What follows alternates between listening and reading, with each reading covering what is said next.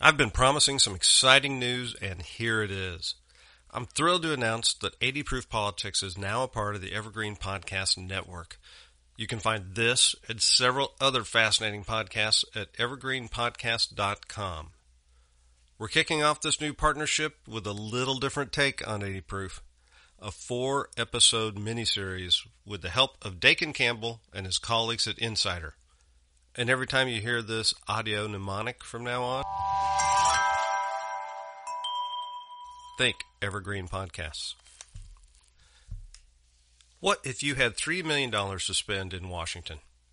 How would you do it? You might buy a nice piece of property on Capitol Hill or a condo in trendy Noma. Or maybe you'd want to spread your good fortune around by donating to several charities. And if you're wanting to be seen as a major player in the political world, you'd make several contributions across the political spectrum, like contributions to the re-election campaigns of members of Congress, to the major political party organizations. You might even lend a hand to a presidential election effort. Join me over the next few weeks as I take a look at how one company and an affiliated basketful of others set out to do just that and more during a special series I'm calling 80 Proof Politics Behind the Curtain. Oh, and that $3 million? Just a drop in the bucket.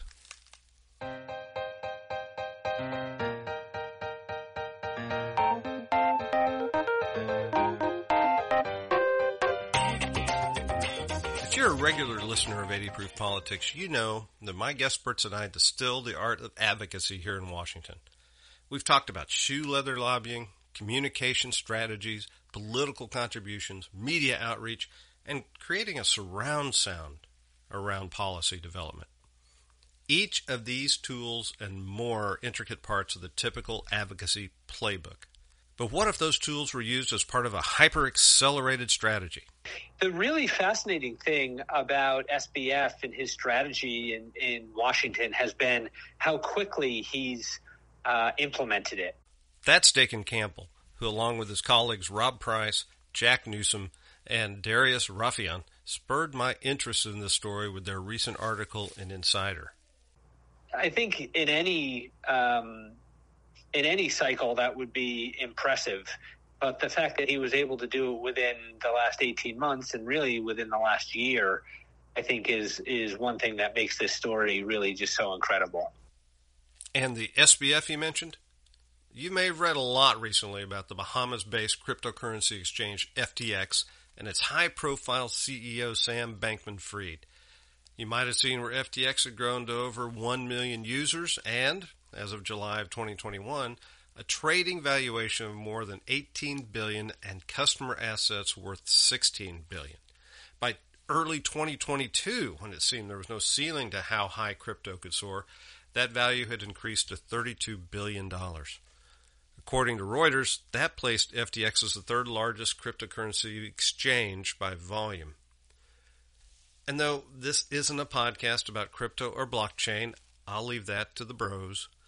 In order to help paint a picture of things to come, we should probably spend a little more time on FTX's and Bankman-Fried's history. Bankman-Fried, let's just call him SBF. I mean, he apparently prefers that anyway. SBF is an interesting dude. If you turn to Central Casting to find the perfect image of a high-tech maverick CEO, you tap SBF on the shoulder. A friend of mine who's done some work in the crypto world described SBF as very disarming and weird.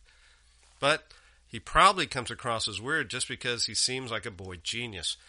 Basically, your typical Silicon Valley 30-year-old in cargo shorts. Fittingly, he was born on the Stanford campus to 2 law professors. Why is that relevant to this story? I'll circle back to that later. But SBF decides to chart his own course by attending MIT on the other side of the continent and graduates with a bachelor's degree in physics and a minor in mathematics. Now, while at MIT, SBF interns at the proprietary trading firm Jane Street Capital, which then hires him after graduation, and this is where he gains firsthand experience in trading international ETFs, or exchange-traded funds. After 4 years, SBF leaves Jane Street, moves to Berkeley to work as the director of development for something called the Center for Effective Altruism. And by the way, that's center with an R-E, not an E-R. After a few short months at CEA, he and a colleague started a quantitative trading firm called Alameda Research, which focuses on Bitcoin arbitrage. To this day, he still owns 90% of Alameda. He then decides to move to Hong Kong to be closer to the higher price of Bitcoin in Southeast Asia and begins arbitraging that against the weaker America marketplace. This is the birth of FTX. Okay, let's pause for a second and also talk about the concept of effective altruism because, well, it's kind of relevant to where this series is headed. Well, apparently, effective altruism is a social movement of sorts that advocates using evidence and reason to figure out how to benefit others as much as possible. Practitioners of effective altruism typically choose careers based on the amount of good that the career achieves and then donate a significant amount of their earnings or wealth to charities that are widely held to make significant impacts. That's really all we need to know about effective altruism. But, as I said, you'll see a bit later why we took that little detour.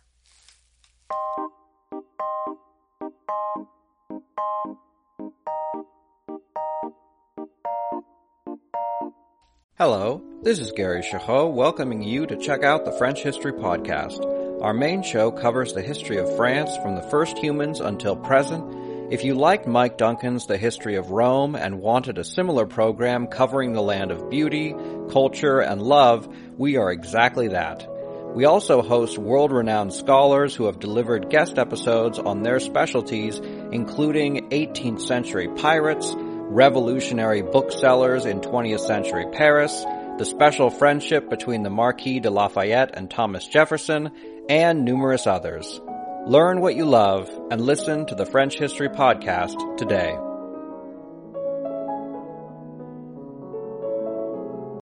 Before we continue, let me tell you about one of the unique aspects of Evergreen Podcast that caught my eye. Last summer, Evergreen brought into the tent Big Wig Media, based right here in D.C. Big Wig Media is a full-service multimedia studio located in the shadow of the White House and looking right down Pennsylvania Avenue to the Capitol. They offer content creators with a D.C. focus the opportunity to add a live element to their digital content. So why might you want to engage with Big Wig Media? Well, organizations can streamline their internal communications with recorded video messages. Associations can create their very own stream show to add additional value to members. And industries coordinating fly-ins can add a digital element to capture statements of support, which will provide shareable content year-round. I mean, they even have a team of in-house media experts to help you and your organization put your best face forward. Sounds like you might want to add Big Wig to your playbook.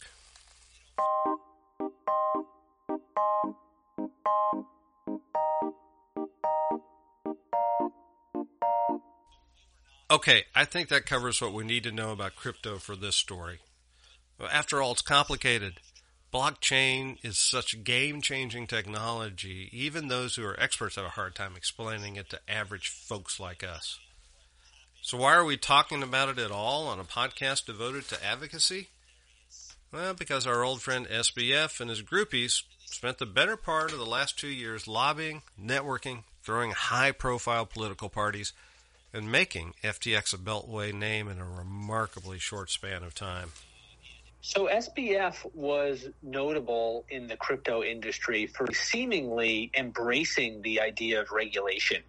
There have been many folks in crypto over the years who've sort of turned up their noses at Washington and, you know, both lawmakers, but also the regulatory establishment, and said that, you know, we don't need regulation. This is a decentralized technology, and, you know, we're building something with the people. And SBF took a different approach, and he really positioned himself as someone who was friendly with regulators. And so he went in and he talked to the SEC, he talked to the CFTC.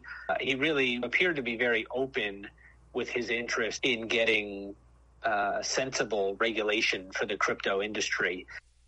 So it all boils down to one simple word: regulation, or more accurately, the absence of regulation. And though Mother Nature may abhor a vacuum, the lack of clear policy in D.C. is a lobbyist's best friend. When it comes to cryptocurrency, that lack of policy stems from several roots. Most notably, the fact that the federal government can't even decide which agency should regulate blockchain commodities like Bitcoin and FTT. This is exactly why FTX executives contributed more than $70 million to re-election campaigns, plus an additional $10 million to Biden's presidential run over the previous two cycles. And it's exactly why they donated, by some estimates, more than $190 million to charities that would raise their effective altruism reputations. That 1-2 punch is a surefire way to get noticed in this town, and it helped make FTX a Washington player. But then again, so is filing for bankruptcy and being accused of squandering away over 1/2 of the money customers entrusted in you. Over $10 billion in the case of FTX. Oh, and remember that $3 million drop in the bucket I mentioned at the top? Yep. FTX used it to buy a townhouse just blocks from the Capitol.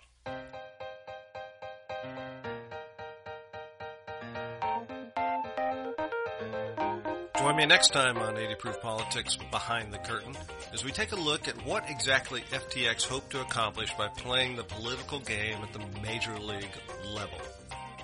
And hey, many thanks again to Dakin Campbell and his colleagues Rob Price, Jack Newsom, Darius Rafieyan of Insider for their unique ability to shine the sun on just exactly what's been going on. More on their contributions later. Once again, I can't tell you how thrilled I am that 80 Proof Politics has joined the Evergreen Podcast family. For more great episodes of this podcast and many others, please go to evergreenpodcast.com.